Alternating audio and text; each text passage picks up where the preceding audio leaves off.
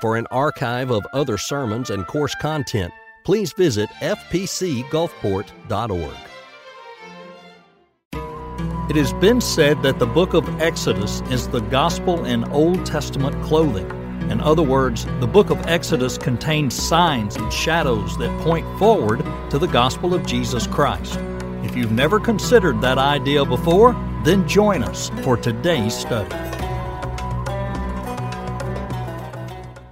As we said just a moment ago, there are 40 chapters of Exodus. Now, the first 25 chapters deal with God's deliverance of the people from Egypt. So you read about the plagues and the Passover and Moses and Pharaoh, you know, going head to head and the like. The first 25 chapters deal with them going out of Egypt and then arriving at Sinai. And the latter half of those chapters involve God dealing with people at Sinai. He spoke, He gave them the Ten Commandments. Of course, they didn't respond as you would think that they ought to. Shortly thereafter, they had the gold calf, as we saw roughly two weeks ago.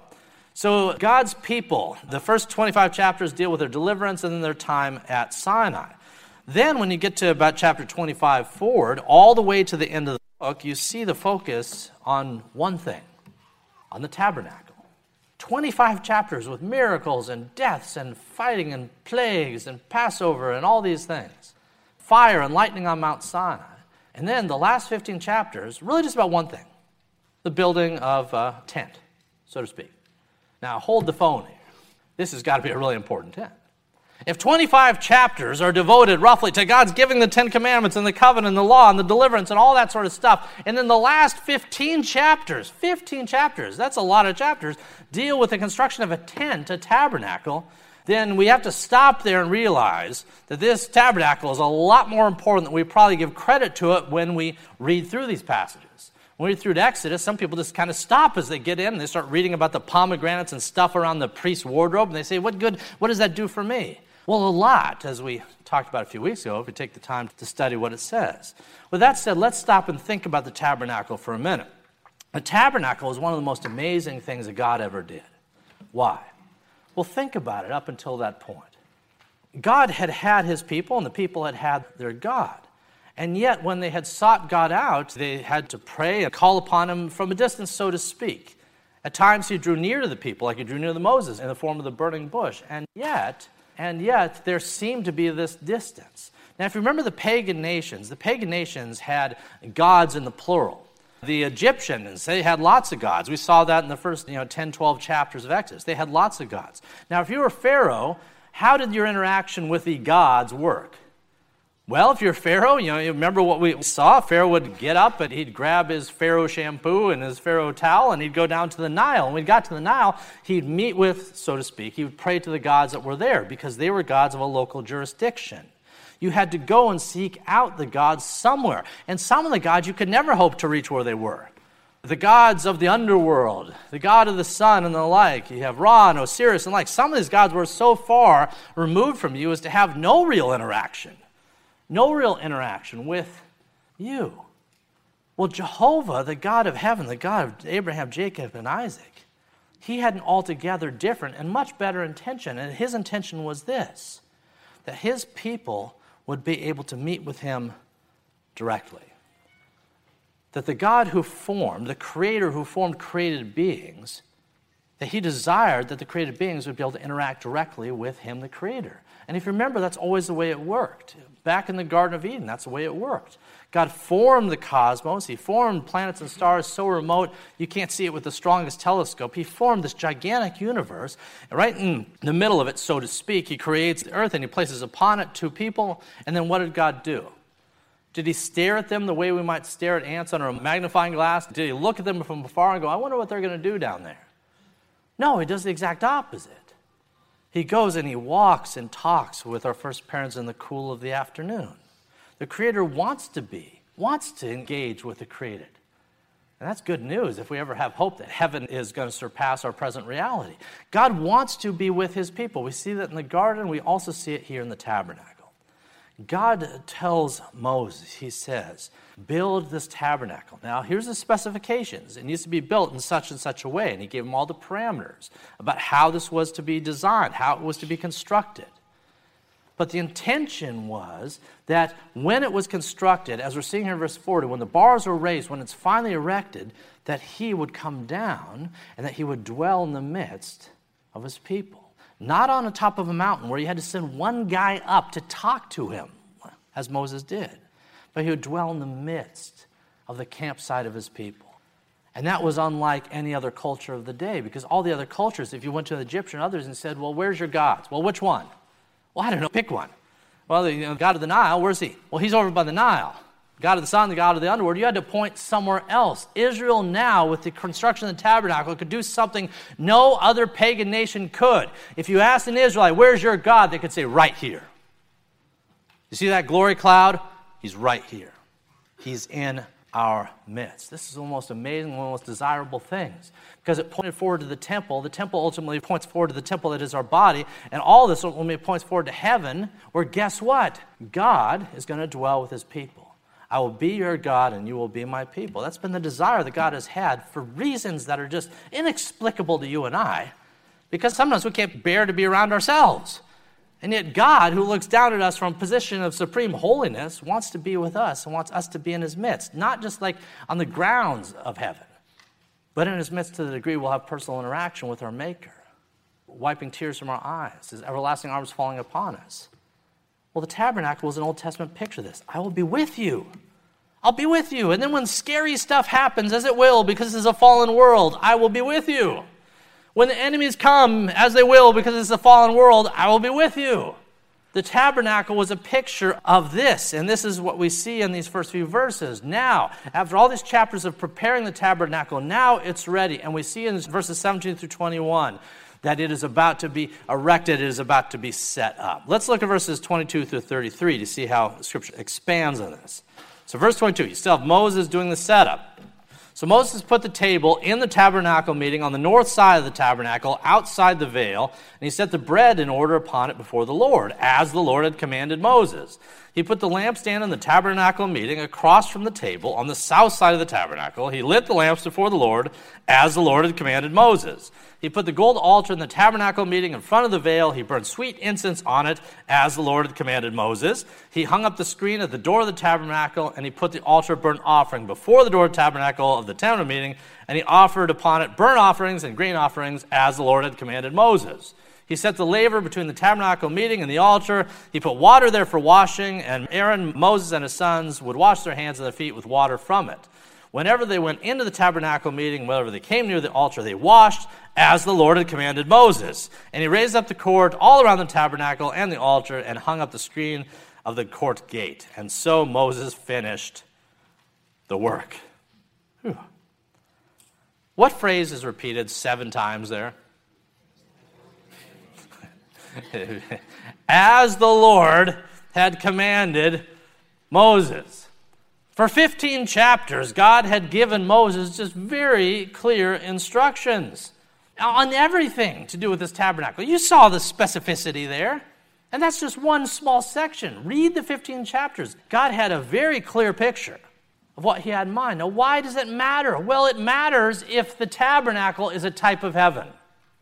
You understand this? If the things here are symbolic of things there, then of course it matters. And if Moses and Aaron just got innovative and said, you know, you know, let's put the bread over here, the water over there, and who needs this veil anyway? It's just going to get in the way of us seeing the mercy seat. Everything that God commanded had importance. And all of it, in a way that we can't fully understand the here and now, pointed forward to the heavenly reality that is yet to come. So God gives Moses strict, strict commands. And notice their commands. Seven times it didn't say, as the Lord suggested to Moses, as the Lord nudged Moses, as the Lord recommended to Moses. It doesn't say that in the least. It says, as the Lord commanded Moses. Seven times. Now, again, could Moses have cut corners or included his own innovations? Well, he could have tried, but it wouldn't work out so well. And we know it wouldn't work out so well because of what we saw just what, two weeks ago because Aaron tried it. Remember, Aaron tried to cut some corners, didn't he? Yeah, Moses goes up to the mountain. He's up there 40 days. That was a little too long for the people. Their tummies are rumbling. They're you know, looking, where is this guy? Where is this guy? And they go to Aaron and say, Look, he's, we don't know what's happened to him. Apparently, he's not coming back. So, you know, get with, get with the gods. That's your job, priest man. Get with the gods. Uh, evidently, that God, apparently, he's retired or off doing his thing with Moses. We need gods. And so, Aaron, uh, Aaron goes ahead and he gathers the gold and he throws in the fire and forms and creates this gold calf. And as we discussed, in Aaron's mind, it's possible this was some amalgamation of the worship of the true God with some of the foreign practices that the Egyptians and others had had. It was syncretism, it was a blending of that, perhaps in Aaron's mind, which is right. I mean, I think Aaron still knew that Jehovah was God, but he tried to make that God visible so that the people would be satisfied and pacified, right? That's cutting corners, that's innovation. That's saying, I think I know what God wants. You know, God said some stuff, yeah, but He said it 40 days ago or 2,000 years ago. Hmm, I think I know what he wants. I think I know what he wants. And so Aaron tries it. It doesn't work out that well. And we know it didn't work out that well because many died as a result. They were judged for their partying and naked revelry in front of this golden cow. All manner of calamity hit because of what they did. And Moses, when he came down and saw what had gone on, what was Moses' reaction? Well, he throws down the commandments as an illustration of how they had just broken the commandments.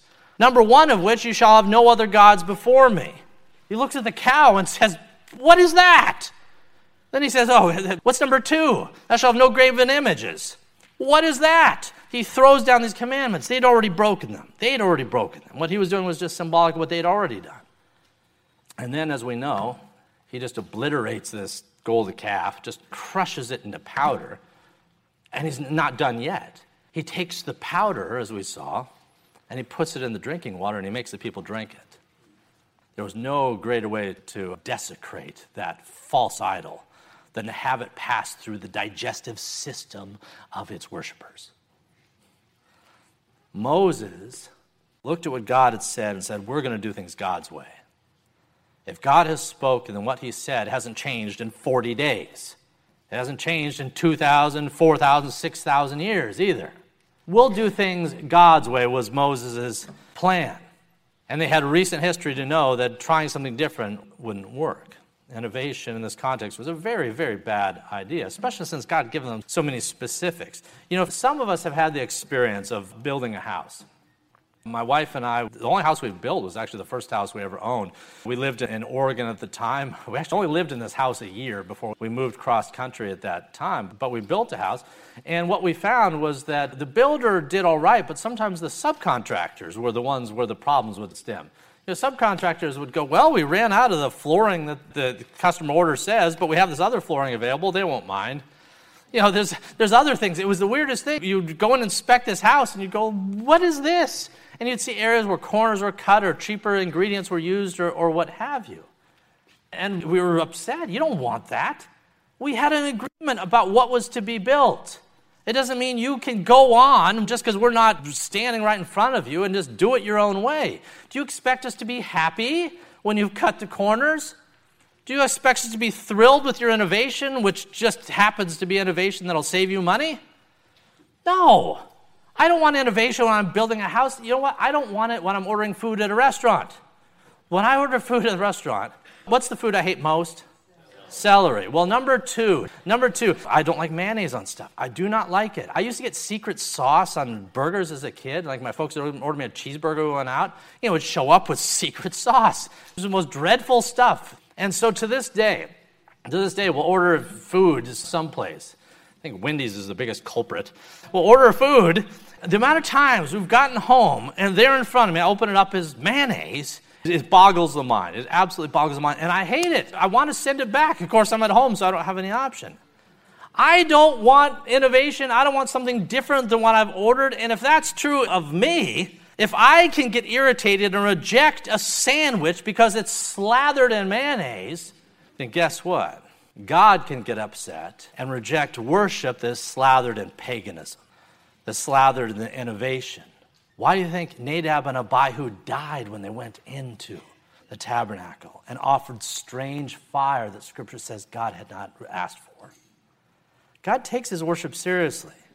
And it hasn't changed all these years later. There's a reason we have something called the regulative principle. The regulative principle suggests this that what we do is regulated by this book, by what God has told us.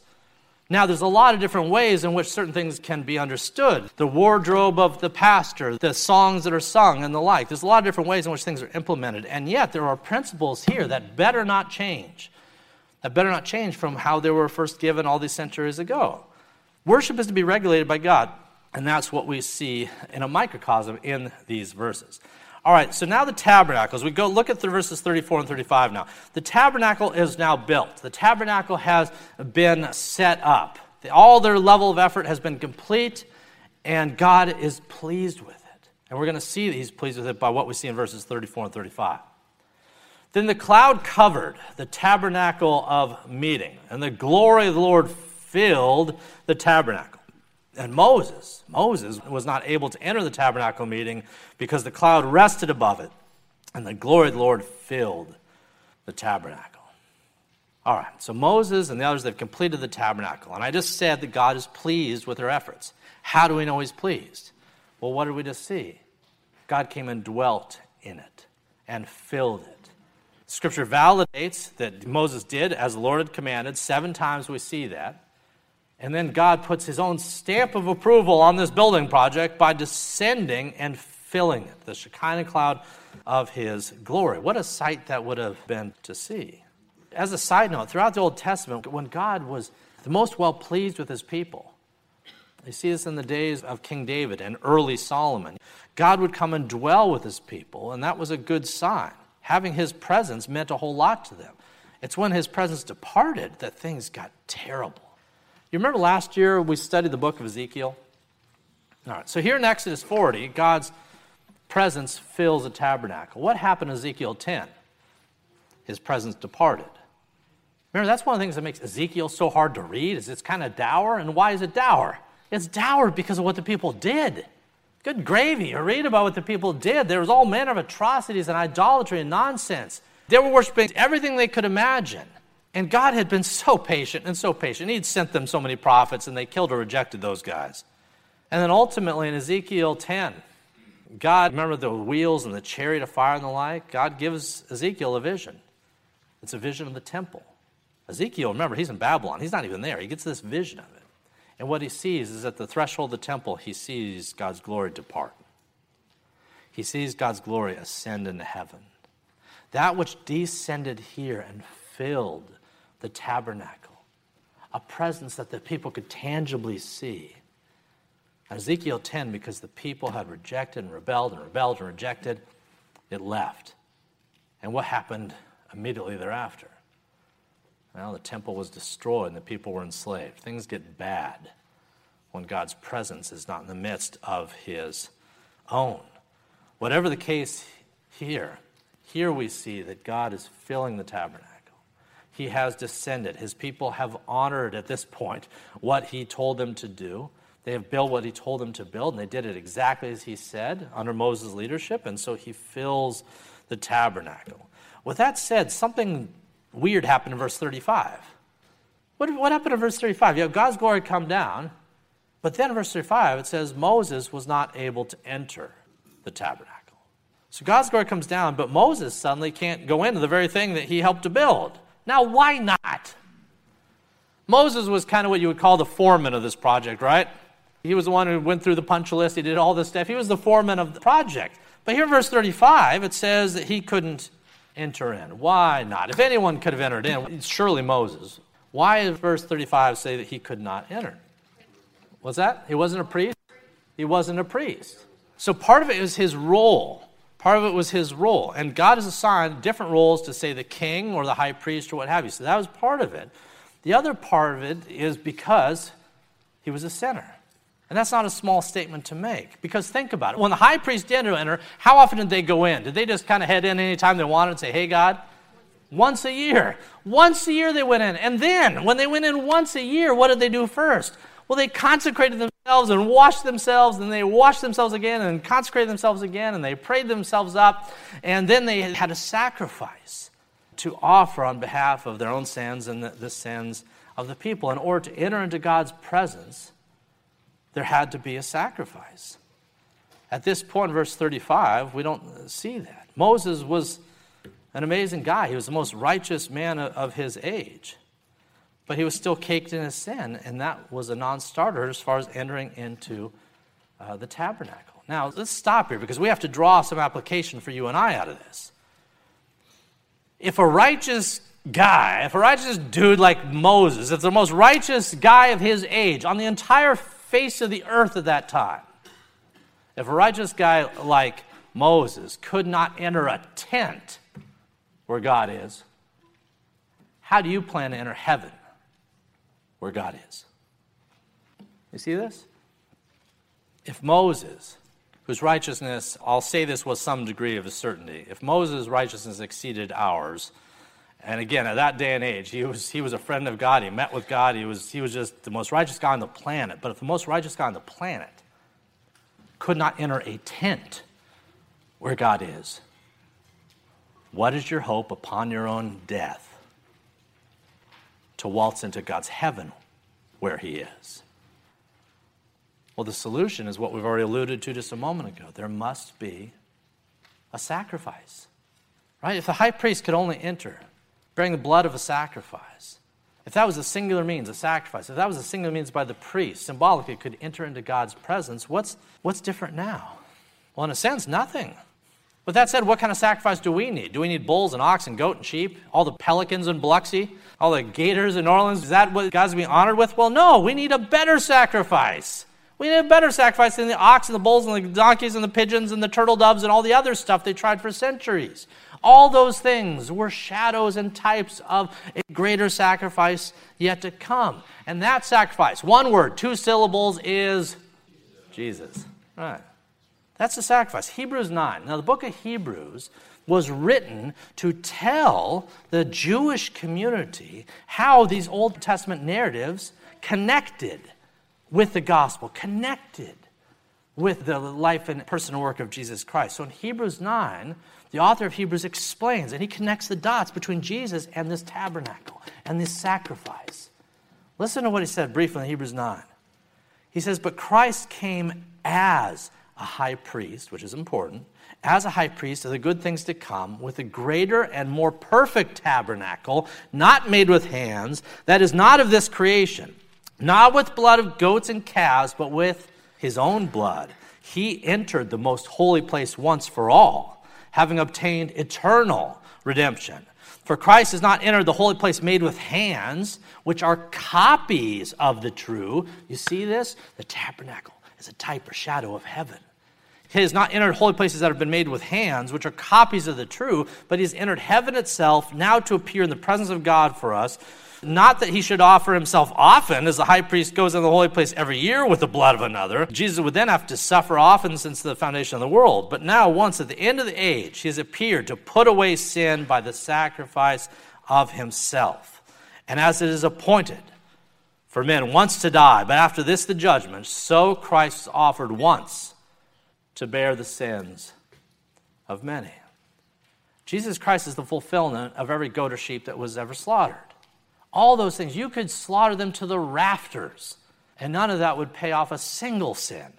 However, the sacrifice of those animals always meant to point ahead towards the death of one whose sacrifice would atone not just for one sin, but collectively all the sins of God's people throughout all the ages. Now, how can any one person do that? Well, if it's you or an I, we can't. But Jesus was different. He was fully man like we, but he was also what?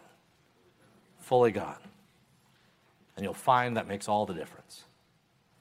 Jesus lived the life that you and I should have lived, and he died the death that we should have died. And in Hebrews 9, we see that God is well pleased through his sacrifice to forgive our sins. So back in the day, the reason Moses couldn't enter the tabernacle was A, because he wasn't a high priest, B, because there was no sacrifice involved. And in order to enter a tent, in order to enter a temple, in order to enter into heaven, there must be payment made. And what we rejoice and recognize all these years later is this that payment was made on Calvary. What happened on Calvary was the fulfillment of all these things that those Old Testament texts pointed forward to. Jesus Christ did things that Moses never could. First of all, he lived a sinless, perfect life. Moses hadn't done that. Moses had killed a man and hit him in the sand, you know, decades earlier. Uh, Moses may have been an awesome guy, but he was still a sinner. But Jesus was not a sinner. He was sinless. Furthermore, he could enter into heaven itself because he was a high priest and didn't need a sacrifice in order to get there. Now, with that said, if Jesus Christ doing that, entering into heaven, what good would that do us if he didn't invite us to join him? Well, what did he tell his disciples on the night he was betrayed? He said, In my Father's house are many mansions. I go to prepare a place for you, that where I am, you may be also. And I will come and I will return, and I will take me, that you might join me in this glorious, holy, esteemed, heavenly place. But you don't punch your ticket there by doing better works than a person down the street. You don't punch your ticket by doing any collection of works. You don't punch your ticket at all. That's not what grace is. Grace is this that while we sinners, Christ died for us. And out of his own volition and desire to save people like you and I, he hung on a cross all those centuries ago, paid our debt all these centuries later, and in due time, he sowed the seeds of faith in your heart that you might respond and believe and trust in him alone and put all your works to the side. The Apostle Paul, who was a Hebrew of the Hebrews, a Pharisee of the Pharisees, who had trusted in his works all his years, came to realize that his works were rubbish. And that's what he called them. He said, The singular basis by which I have hope, the singular basis by which I'm saved, is that Jesus Christ died for me. You see this throughout the book of Matthew, Mark, Luke, John. You see this in the book of Exodus, if you look. All right, let's look at our final verses. Final verses, verses 36 through 38. Now, whenever the cloud was taken up from the tabernacle, the children of Israel would go onward in all their journeys. But if the cloud was not taken up, then they did not journey until the day that it was taken up. For the cloud of the Lord was above the tabernacle by day, and fire was over it by night, in the sight of all the house of Israel throughout all their journeys. You know, back when the Israelites had first left Egypt, they didn't know what was in the wilderness. They expected it to be scary and dangerous, but they hadn't been there.